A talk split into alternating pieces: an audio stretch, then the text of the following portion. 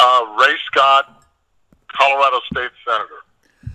Thank you for joining the program today. Very honored to have you on the program. You're a published author now. It appears on the Federalist, and that's where I got your name from.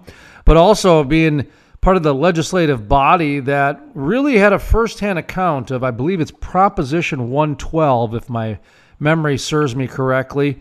And here on this program, of course, the people of the crude life know that we've been following this rise of the cult of environmentalism for about five years now. And it's been very disturbing to see how the narrative has, has switched to the extremes that it has. And we've used the Colorado as an example with the new rules ushering in banning anywhere from 60 to 70% of the uh, drillable oil leases, depending on which study you're looking at. It's bleeding into Wyoming in terms of some of the federal leases. We've got some judges, then the first time in history, banning the drilling on there. Oregon just passed in their Senate, I saw last week a similar proposition that was going on in Colorado. And now you got two presidential candidates, Bernie Sanders, Elizabeth Warren, actively, openly saying that they'd like to ban oil and gas activity going forward if elected. It's part of their platform. So um, we appreciate you coming on the program, Mr. Ray Scott, because we're a non-political program. Actually, we don't get into politics. We we try to just stick with the nuts and bolts of the oil and gas industry. We joke that boy, ESPN has even gotten into politics now. I can't even go to a sporting event without having to feel a certain way about the national anthem. So this we look at as what I just explained to you is is no longer politics. This is the way of life. When you got states banning it and you got presidential candidates talking about banning it I don't think they understand how much of an impact this is going to have on the change of life as we know it. So that's kind of, I just wanted to preface a little bit to the listeners out there what we're going to be talking about. And your article from the Federalist.com is titled Colorado's Governor Unmasks Himself as an Anti Energy Extremist. And that just caught my attention because the first thing that popped in my head was Trojan Horse. So, talk to me a little bit about your perception, your involvement, how this proposition came to be from your perspective, because you're out there in Grand Junction. Is that correct? Yes, I am, Jason. Uh, and thanks for having me, by the way. I appreciate it. Uh, yeah, you know, you, you mentioned uh, the uh, proposition or ballot initiative 112 that was out in Colorado. That, that was actually last year. And what that what that proposition was was to to basically ban drilling because they wanted a 2,500 foot setback uh, from a, a litany of, of uh, different locations. And what it did was, if you think about 2,500 feet, it's, it, it actually turns into a mile because you have to do a circumference around a location, right? So it turned into a one mile setback, which effectively just put people out of business. So then what happened is we had Senate Bill 181 that the governor put forth this last legislative session, which of course passed because Colorado has flipped again in one of our cycles where we have Democratic control throughout the entire state house. So that bill passed. Um, it's the reincarnation of, one, of 112, basically, is what it is. Just under a different title, uh, many different stipulations. But I think what, what was really interesting about this particular situation was this governor, Jared Polis, who was a congressman prior to that, was the father of the anti-fracking movement in Colorado back in, I believe it was 2014. Of course, when he ran for governor, then he had to come out and be more moderate, and he, he couldn't say those types of things, uh, or he would have a difficult time getting elected. So he was embracing and, and saying that you know he would work with the energy companies and, and do all the you know he said all the right things. Well, 181 came along, and what we learned really, really quickly here in Colorado was he did not intend to govern like a normal governor. What he intended to do was what he learned in Washington, D.C. from President Obama was let your regulatory agencies be your heavy hand, and that's what he did. So the, the 181 structure is such that they wanted to call it local control to satisfy some of the front range folks, like you know the Boulder crowd, we call it, um, so that they would have control over regulations, setbacks, the things that are negotiated usually with the state agency, only on a local level to make it sound like the locals now have control. But what they failed to tell people was that the state will still set the regulations but a, a city or a county cannot do cannot do anything less than what the state law says. So, just for a silly example, if the state regulators say that we have to have a 2,500 foot setback from a pine tree, for example, the county in that case cannot come back and say, well, 500 feet's okay with us. So, you know, by saying local control, it was, it was a massed effort uh, on his part to try to make it sound like he was being an all-inclusive governor, and that we would have this local control uh, piece to our, our, our oil and gas industry, and it's it's a crushing blow. so that, that's kind of where that whole piece came from was in discussions because he, he didn't only do it with just oil and gas, but he did it with some other agencies also, and he's he's still continuing that trend today. In your piece on the, uh, I'm sorry, in your piece on the Federalist, you talk about how uh, Governor Jared Polis, is it pronounced? Correct. Okay, he was the founding father of the anti-fracking movement in Colorado. Yes, he was. Yes, so he was. that that's pretty incredible, actually, to be the founding father. You know what I mean? That you didn't join the Oh, yeah. group; you created the group. Well, you know, he, he's a he's a very wealthy individual. Okay. Uh, he had you know reportedly several hundred million dollars of, of his own personal wealth, um, and he he started that whole process back when we started fighting fighting that five years ago, five six years ago, and. Uh, yeah, you, you would have. There's a fascinating book out there that you could read if you ever had the time. It's called the uh, the Colorado Blueprint, and what it was is that the, the book talks about how the opposition party, in my case, which would be the Democrats, wrote a blueprint back in 2004 on how to take over Colorado. And I would suggest to your listeners, don't, I don't care where they're at, that they should read that book. You can get it on Amazon or someplace. It's a quick read but it talks about how they built an organization, more like a corporation, to go out and take Senate districts and representative districts uh, from Republicans because you know we we kind of believe in the rules. the other side doesn't believe in the rules so much. This is interesting to me because in our program, like I said, for the past five years, we've been co- we've been covering this rise, and like, we we call it the cult of environmentalism because, Uh-huh. well, the average environmentalist. Okay, I don't know how old you are, but um, when I was a kid, there was a there was an actor named Ed Begley Jr. and he was a crazy actor, and he would drive around in a garbage powered car, and he would talk about you know, biomass, renewables. He was walking the walk. He'd chain himself to a tree, these types of things. I had respect for him at least. You know, I might not agreed with everything he talked about, but the guy was driving around in a garbage powered car. More power to him. Uh-huh. I don't want to do that, but good for you. Great. Sure, sure. So Well, you know what I think. One but, of the things that, that but but I was going to say t- today's environmentalists they don't do that. All they do is they text and they troll and they drink their Keurig coffee and they don't actually really do much to solve the problems. They just sit around and point fingers. That's so we've been tracking this for a while to the tune to where we're we're seeing almost this Orwellian type doublespeak happen. And now when you mentioned Colorado Blueprint, boy, that that just really validated what we've been trying to say here. What we've been saying is that you have to take a look at the smoking ban.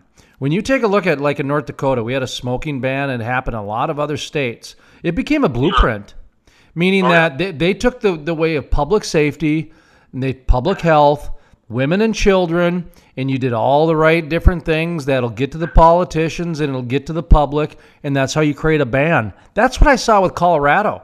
Was I saw what they did with the smoking ban a lot, not not identical, but enough similarities to where it was a blueprint. Now that I see there's a Colorado blueprint, that's amazing to me. That um, yeah. Anyway, sorry. I just wanted to validate what you were talking about to the listeners. That Sure. you know, you you and I, we we ended up in the same place. We took different roads, but we ended up in the same place. Yeah, you know, really, and, I, and if you if, if somebody wants to read that book, what they're going to see is a group of four incredibly wealthy Coloradoans. Jared Polis, our governor, being one of them, wrote this blueprint, and they enacted the blueprint, and lo and behold, he's now our governor in 2018. So so they're, they're they went full circle with this. It took them you know 14 years to do it, but they did it. Um, and I you know I would suggest to your listeners that this isn't just a Colorado problem. Uh, that yes, people in New Mexico and Utah and Wyoming and Montana, and the Dakotas, need to be concerned about these things because it, it's it's a it's almost a religion, right? I mean, if these Mhm. these folks have they've learned how to hit those emotional triggers without any logic whatsoever. It's, it's funny Uh, you use the word religion because we used the word religion up until two months ago when we started becoming a little. What we're doing is we're taking the narrative back. And one of the ways that we wanted to take the narrative back was we had to switch the word religion to cult because, you know, religion is uh, almost. It all of a sudden quickly the argument can become about something else really quickly. Oh, and, I know. and- yeah, Oh, and, and and I know that's not what you were trying to do there and everything, but I just I wanted to point that out that you know actually when people go back and listen to the past interviews, and I've written stories called the religion of environmentalism because people are blindly following it. It is just it is incredible the way that people's passion has has risen to the like I said the, the, we called it the religion because the only other passion that we saw that strong was religion. And so that's why Sure. we come. So anyway, we switched it to cult because Oh, absolutely. because a little more crazier. Oh, yeah, absolutely, absolutely. anyway, sorry to interrupt you on that one, but I No, just. I, I was laughing at that, going, you know, here he used the word that we were using for a long time because it's true, but it is. And and let's get back to the point at hand here, which is um, there there is a lot of uh, misguided facts, you know, and I'll say it on both sides. However, Uh-huh. the one that I believe that is really misguided is this whole this whole um, movement to ban oil and gas because it's it's done on a lot of false science and a lot a lot of um, just propaganda overall. And I don't necessarily believe that the average person has an understanding of how much involvement oil and gas has on has on a day to day basis, from the cafe owner to the window uh, dealer to the car dealer. You know what I mean by that? Oh, absolutely. And I think the other problem we're dealing with too is that you know, again, we don't know how old each other are. I'm not going to tell you because I'd embarrass myself. But uh, as, you- as you look at these millennials, I still haven't figured out that age bracket. You know, it's, it's either 18 to 30 or 18 to 50. I'm not sure what it is anymore. But but uh, you know that that group of people doesn't they don't understand uh, that if you go back in history, not that far, you know, about 80 to 100 years, when you start talking about climate change, I actually did a speech in, in our chambers one day and, and got all kinds of criti- criticism from that younger group because I was talking about reverse climate change. Because if you went back 100 years, you went back 80 years, our air quality was terrible. We had all kinds of issues with water pollution and all types of things were going on. And the oil and gas industry, you know, they'll, they'll admit they were part of the problem. But look how far we've come in that last 80 years. You know, the big cities like where I have to go to, Denver all the time, used to just have a brown cloud over the top of it. It's gone. Once in a once in a while with an inversion or something, it'll it'll pop pop up. But we have done so much within the oil and gas industry and other industries uh, to clean the air, to clean the water, to advance all types of things, medical devices, medicines, everything that you can imagine. And, and people don't talk about that. Everybody's afraid of, of talking about the reverse effects of climate change. We're in a hell of a lot better place than we were 80 years ago. Ray Scott from Colorado is our guest from the Grand Junction area. What district exactly? Uh, Senate District 7 is what we call it over here. Senate District Seven, Grand Junction. Of course, they're a big uh, uh, natural gas provider. Is that correct? If my, I, I, I love Yep. Grand Junction. Actually, Rifle. I stop there usually and have lunch and sit down by the Yep. river, down by the river and um, enjoy myself. Or Fishhook Lake if I've got the time. Hanging, sorry, Hanging Lake. And um, Yep. Anyway, uh, one of the things I, I did want to mention to you is you'll get a kick out of this. I wasn't planning on bringing it up during this interview, but uh, the Crude Life has actually sponsored uh, Johnny Green, who went on to become the Earth's champion because we loved his message. His message, he, he's he's gone on to win the championship as the the greatest environmentalist on the planet, and um, his message is quite simple: that the energy industry right now is the leader of the environmental movement on the planet. And what it, what he means by that is what we just talked about how the average environmentalist now is a texting, trolling, which by the way, cell phones are the number one polluter on the planet. Number 2. Oh yeah. Yeah, number 2 is that the oil and gas industry has done more for reclamation and the land and bringing back native plants and getting rid of invasive species than anyone else on the planet. And I'll tell you what, we love his message. So he's actually going around talking to people about it. He's got a championship belt and everything about how neat. about how the the oil and gas industry is changing, is saving the planet. They're the leaders of it, and that's what I meant by we're actually taking the par- this is a paradigm shift. We're taking the narrative back because what you're talking about is right. A hundred years ago, there was an issue, but the responsible leaders that I believe the oil and gas industry is, because I, I think they're the last bastion of capitalism left on the uh, uh, in the economy. They're the last ones that not only pay their fair share of taxes and fees and and regulatory um, fees and uh, sorry to use fees twice, but they pay more than their fair share when it comes to those things, and they usually have enough money to give to the local softball team, so they have uniforms, and the church has a bake sale. They seem to always, you know, in Watford City, they just donated two hundred thousand dollars to make sure that the birth wing has has correct uh, equipment, so that Watford City, in their three hundred percent growth, can have have babies now. That's another under underreported story is how much they get taxed, and then they turn around and continue to evolve and empower communities.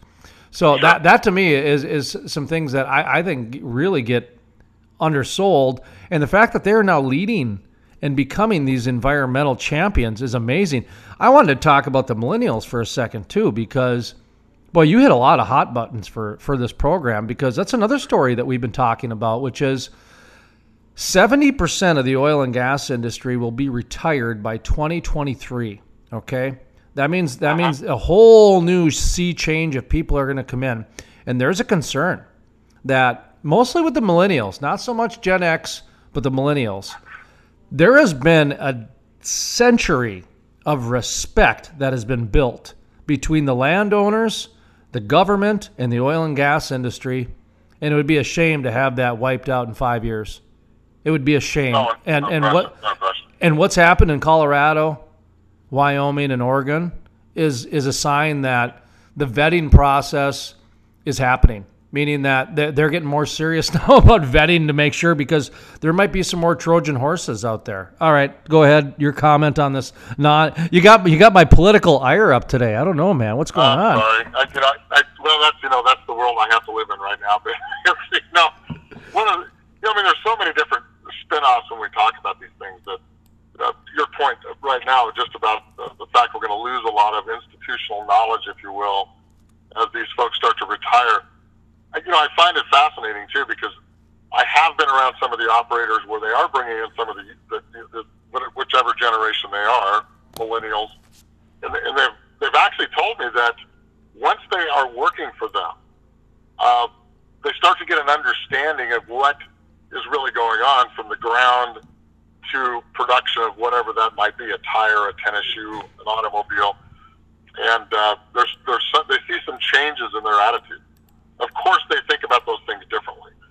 But uh, I think as time goes on, you, because you, there's no magic transformation from fossil fuels to something else, you know, wind and solar, for an example. You can't magically just transcend yourself from one power source, if you will, to another without some kind of ramification.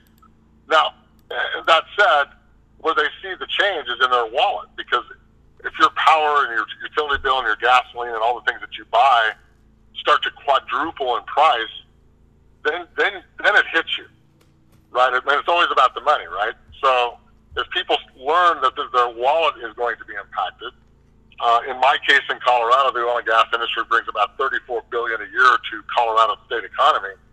That's a massive number. It employs 250,000 people in our state. That, that's a, that's a huge, huge number of people that are impacted. And if you start to mess with people's wallets and they realize that you know some service or something is going away, and some governor is going to have to raise a tax or a fee, that gets people's attention.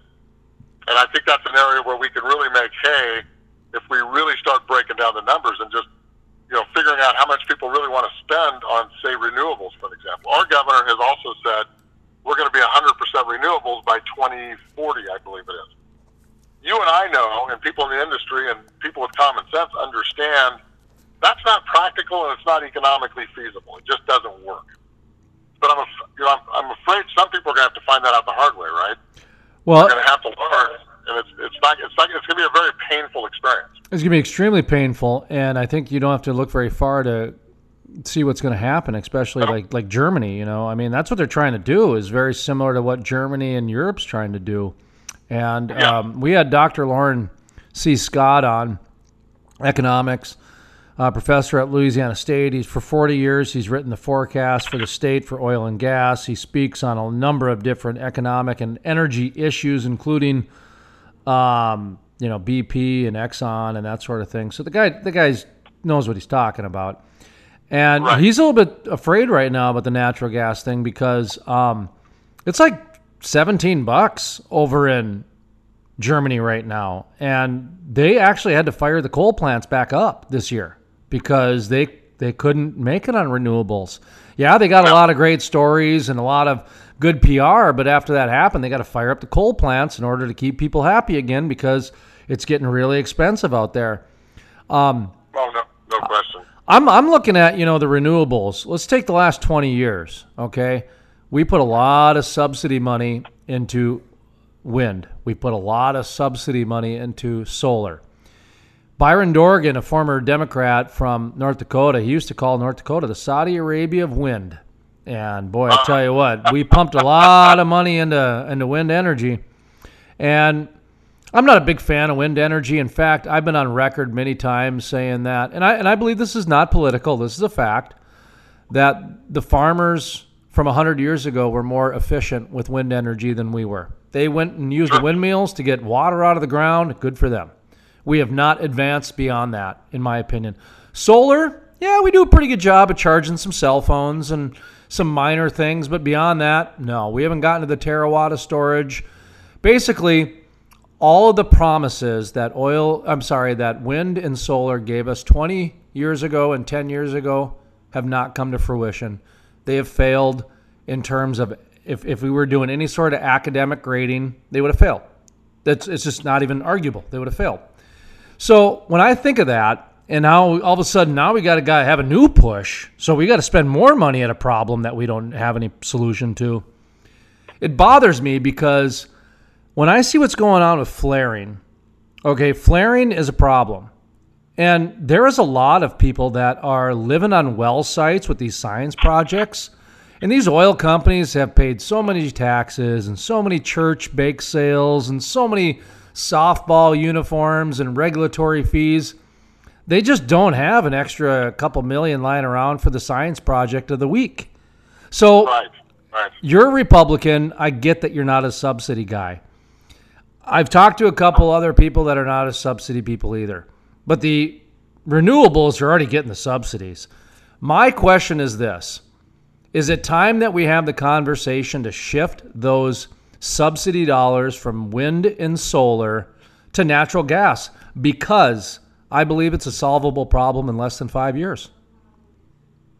What do you well, think? yeah, I, I no, I totally agree with what you're saying. I mean, it's it's it's fascinating to me to think of. It wasn't that long ago that there was a huge push when gasoline prices prices got incredibly high. Uh, that there was a huge push to put vehicles on natural gas and propane. Now, in farm country up there, there's a lot of propane, so people understood that, and it's still a derivative of natural gas, so it didn't really make one difference one way or the other. Uh, and those were subsidized for a while by state governments and federal governments. And what it what it did is, it, in my opinion, it was you know because the, the emission levels on natural gas are so much less than gasoline that it was surprising to see the net effect of what took place there. But those subsidies all disappeared because you know political pressure and all those things, and it shifted to wind and solar. And now here we are with wind and solar. I think there was an article today in Forbes magazine that talked about pure economics of, of wind and solar. And that's all starting to be exposed. And I think as time goes on, we're going to see more exposing of those issues where it just doesn't really change. Here's the here's the big rub for me in Colorado. Uh, our big public utility is called Xcel Energy. Uh, they testified in front of us this last year that, you know, with wind and solar, we've now lowered our cost of a kilowatt from from nine cents to almost down to two cents. And my immediate question to them is, why didn't you pass that on to the consumer? And of course, you're going to hurt a pin drop in the room because that's not the plan, right? You know, they're, they're going to take the subsidies, they're going to take the extra profits, and you know when it's and, and here's what it seems like is happening. And maybe we're getting close to that threshold. I don't have a crystal ball, but I'm starting to think we are. You know, a lot of this solar stuff has been out for almost 15, 18, almost 20 years. Uh, wind power, same type of differential. All of these big utilities were able to get subsidies to put that stuff in in the first place. What happens when it wears out? Because it's going to wear out. That natural gas pipeline doesn't wear out. It just flows gas for 50, 60, 70, 100 years. But when they have to take money out of their pocket with no longer having a subsidy, or to fix those those degraded solar panels, is that where the rubber hits the road and things start to shift? I don't know, but I suspect we could have we could have a uh, we could we could have a big issue coming in in the near future. Ray Scott with us, State Senate District 7 in western Colorado, the Grand Junction area. Now, Grand Junction, that is uh, is that primarily natural gas, or do you guys have some uh, old school wells up there cracking oil? We we're we're probably 95 percent natural gas west of the Continental Divide, west of Denver. Uh, east of Denver, or I'm sorry, east of the Rocky Mountains is oil. Uh, but most of the natural gas we have out here is a, a very dry gas. Matter of fact, I don't know if you've heard of this. You could Google this one. It's called the Jordan Cove Project. Uh, we're waiting on a FERC approval right now because we have the pipeline infrastructure uh, that goes up into Wyoming and then goes towards Oregon. In a little town called Coos Bay, Oregon, they're waiting for approval to build an export facility for LNG. Um, a good majority of that gas will flow from western Colorado to, to Coos Bay, Oregon. There's already contracts that have been signed by the Taiwanese, the Japanese, I believe the Chinese are involved, and, and, and some of the Polish bloc countries. Lithuania is interested, to your point earlier, about $17 per thousand cubic foot of gas. When natural gas in, in, in our part of the world, and probably in yours as well, is about three bucks per Mhm. thousand cubic feet, you don't have to be an economics major to figure out that it's going to work. Uh, those numbers are just huge, and you know, and it's a geopolitical question too, right? I mean, how much natural gas supply do we want Russia and other countries to be supplying to people that need it? Shouldn't we be that supply to our friends versus somebody that's not their friend? Uh, Vladimir Putin's had a blast turning the valve on and off to, to Poland so that they can either have fuel or they don't have fuel. Uh, I think I think those are all those interesting things that kind of all connect in the in the cogs of the wheel that people don't think about. The, the other part of this, the the other part of the argument that I absolutely love is, or the part of the conversation, I should say, is the oil companies. You know, they don't really like to talk about this too much, but all that flared gas, these mineral owners are not receiving a dime. Nope, So imagine now if the oil companies could capitalize, turn it into a profit, and that way, some small business owner that you know 80% of the business that we know is small business these big corporations they can't move and be nimble and quick. They just they got shareholders and attorneys and stock meetings. That's why they need small business to be these little science projects. So now imagine if you, if these guys had subsidy money to pay the science projects and do the R&D and then that way the mineral owners would get paid too so not the local people would get paid the the um, oil companies would get paid, and then the innovators would get paid too, instead of just the same people getting the same money to produce the same ridiculous Sure. um, Sure. results that aren't doing anything. That's you know, and again, we're not a political program, but we're starting to see where there's some conversations that need to be had, and there's some things that need to be pointed out. And when when when the oil and gas industry is realistically, arguably, the number one environmentalist on the planet, I mean, Yeah. we're we're loving this because we we could actually go toe to toe with anybody on this. I mean, just when you actually explain the way a rig mat works to somebody, they have no Uh-huh. idea. I mean, No. to know that you can actually bring back the native fauna roots and and plants, it's like the Boy Scouts. You actually leave the, the land better than when you got there.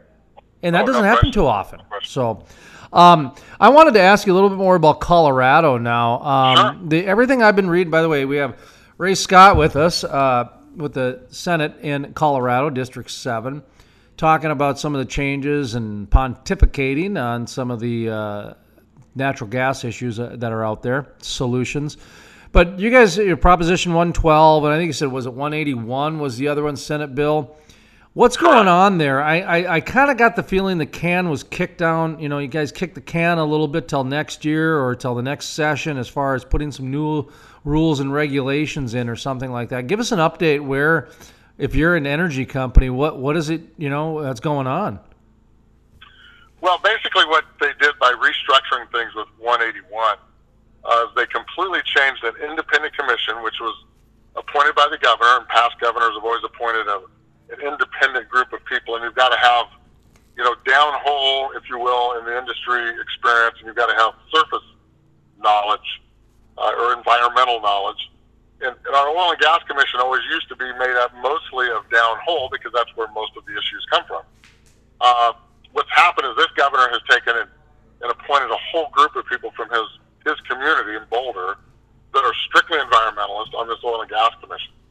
So what's going to happen now is they're going to rewrite all of the regulations as it relates to oil and gas, and that's going to take them much longer than I think they believe it will.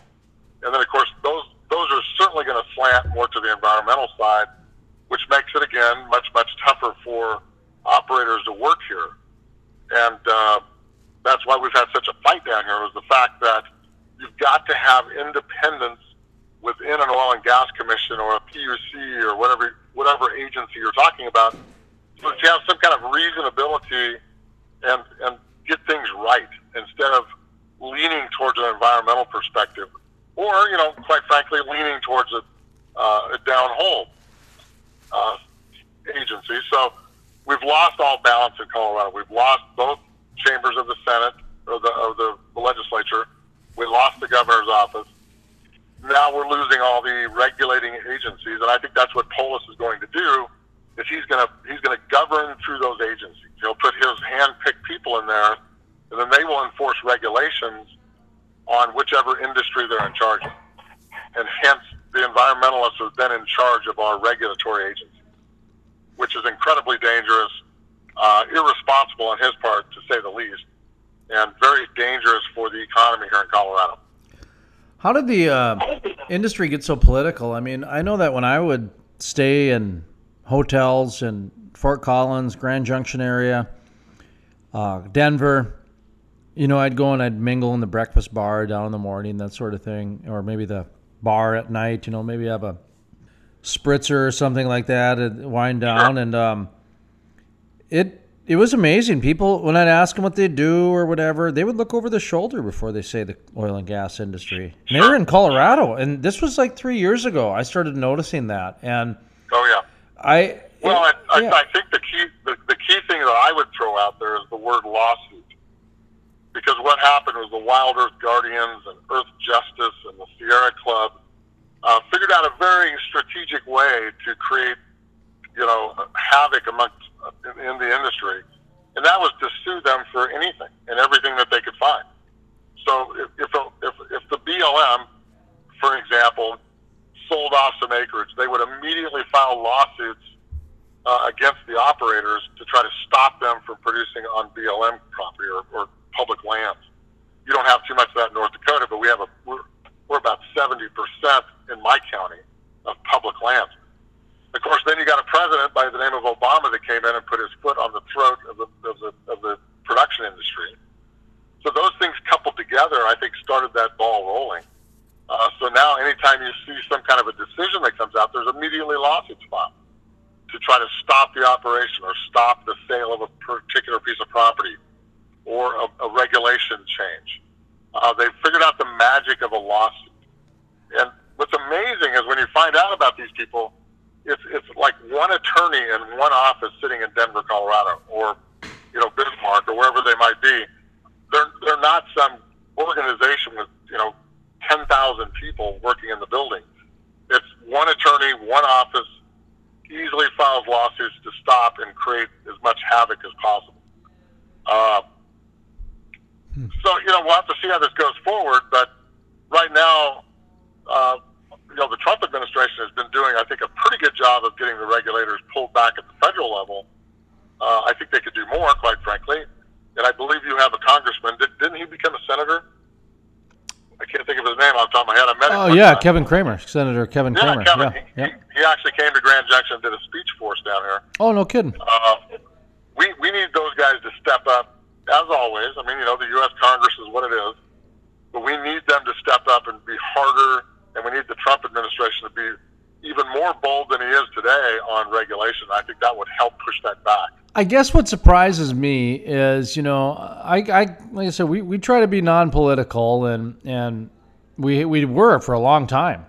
And I'm, not, um, I'm not helping that cause, am I? no, well, we're, we're you know we're, we're we're enabling it. You know, we're ena- like I said, it's the environmental part. Now we we the fact that you've got two presidential candidates in a state, it's beyond pol- political. It's reality. It's just reality. So so we're, we're okay talking about this, but what we don't understand, you know, in North Dakota, it's a little bit different. We're a smaller state because the Republican Party basically got behind the oil industry, and you- and you know as well as I do, the the oil industry for a long time, part of their strategy was to be very tight with government officials. That was part of their strategy, and and after reading your your Federalist story, I see where the the flip of the switch and the Trojan horses and all that stuff is happening to where they are starting to infect and and change government by not being so honest and having some trickery plans in a long con, if you will.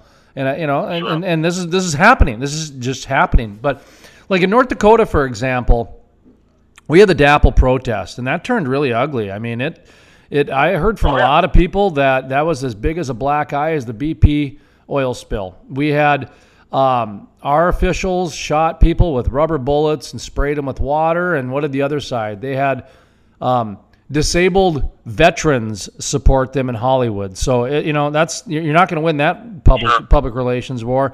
Thank God they left that trash behind. Otherwise, as protesters, Oh, I. I mean, they showed their true colors, and that was great. That was they showed what they were. They were about the attention, not about the cause, and and and because of that, that that's how it happened. But my point is, is that in in North Dakota, the Republicans basically got behind the oil industry.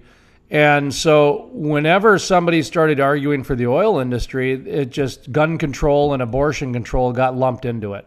And Sure, and sure. did that happen in Colorado? Did it become that polarizing of a Republican Democrat issue? Because my I, I'm just wondering why nor, more Democrats are not on board with the oil and gas industry because it does help people out of third world conditions. I mean, just to Well, be very no, no, no basic. question. how, how did No it get so political? Is what I'm getting at. I get it in North Dakota, but in other states, how did it get so political?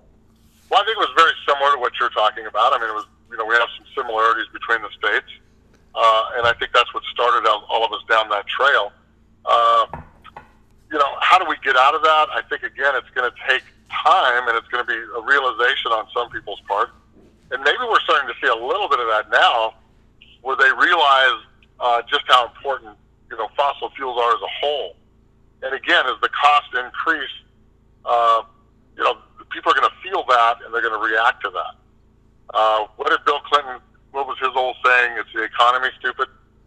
You know that that type of thing. That kind of an attitude going into the next election cycle. You know, I don't know exactly how Trump's going to spin that, but but that's pretty much where we're at again. Is it's the economy, stupid, and what's driving that economy. Uh, you know, when we start to see things that are popping up on the radar, that you know the U.S. is now uh, number one or number two in oil production and exports in the world. I mean, that's a stunning statistic that people need to, you know, they're shocked to find those things out. Uh, and, and those have those again, the economic impacts of those things are phenomenal. And as people start to see that, I think they'll start to retreat a little bit from those positions. We're never going to gain everybody's trust, if you will. Uh, because I think it's now become somewhat of an industry, right? It, it was a movement, and now it's turned into this industry.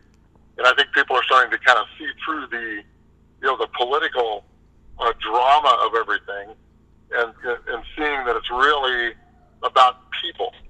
And the more we can talk about what with things we were doing for people. It's not about business. That's going to make a tremendous difference in the message. Well, the one thing like in North Dakota, for example, you know, the East West, it's sod busters and you know donkey Sure. donkeys, whatever you want to call them, um, fracking and that sort of thing. So there's a ag and oil perception difference, and um, and which very similar to Colorado as well. When when you look at the way that the energy industry supports those those communities, it's it's in a level of capitalism like I've never seen to where they they donate back. You know, they don't rely on the state and the local governments.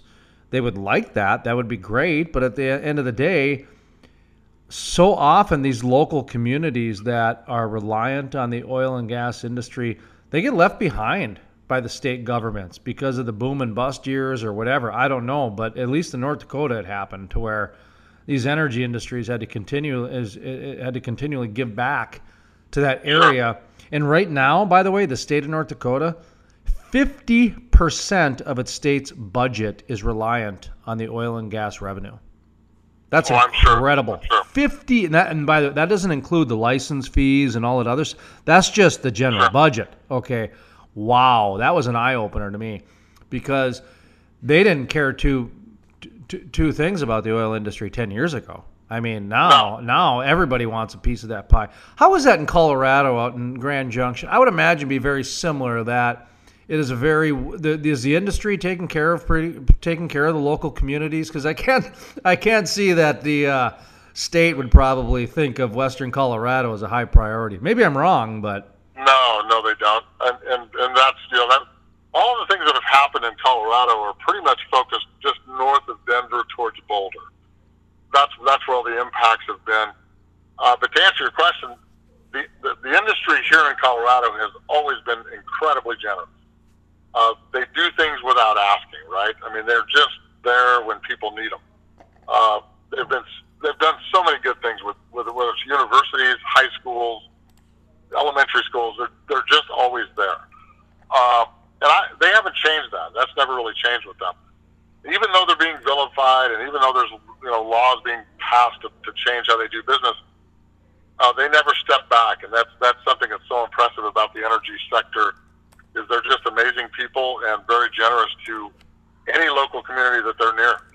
Ray Scott on the line with us, just kind of wrapping up here. We're talking about an article he had published in the Federalist.com talking about Colorado's governor masks himself as an anti energy extremist, talking about the following of that story for the past seven years on this program and how there's this is just another one of the stories that's talking about the new rise of the modern day environmentalist, the cult of environmentalism, and how the energy industry has really become one of the leaders in reclamation and saving saving the earth and, and really bringing it back to the way it was before.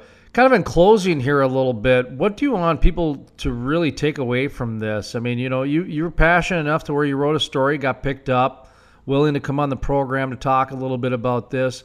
We kind of agree that it's it seems to be a template that's going on. You know, I mean, it, it almost seems like you're kind of, you know, a little bit of a warning you want to give people, but I won't say that unless you want to say that. So I'll just give you kind of the final thoughts to kind of get, take take this whatever direction you want. If there's anything you want to reiterate, anything we left out, just kind of the floor is yours, sir. Well, thank you, number one, for having me on. I, I appreciate your time and, and your listeners' time as we as we go forward. Uh, I think the, the biggest thing I would like to tell people out there is you got they got to pay attention.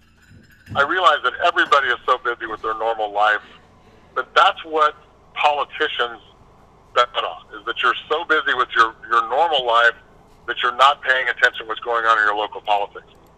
Uh, state politics, in my opinion, is much more impactful than federal politics.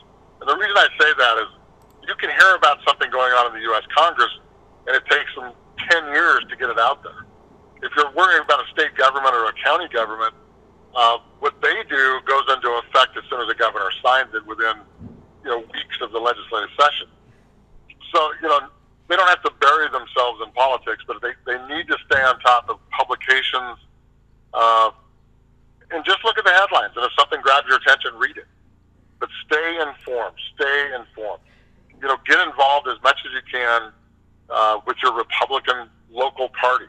You don't have to, you know, you don't have to be there at every meeting, but you know, make some attempt to get involved. That's the that's the way our government was set up originally, and I think people have lost that. I mean, I think they got so busy with their regular lives that they just kind of lost track of what's going on.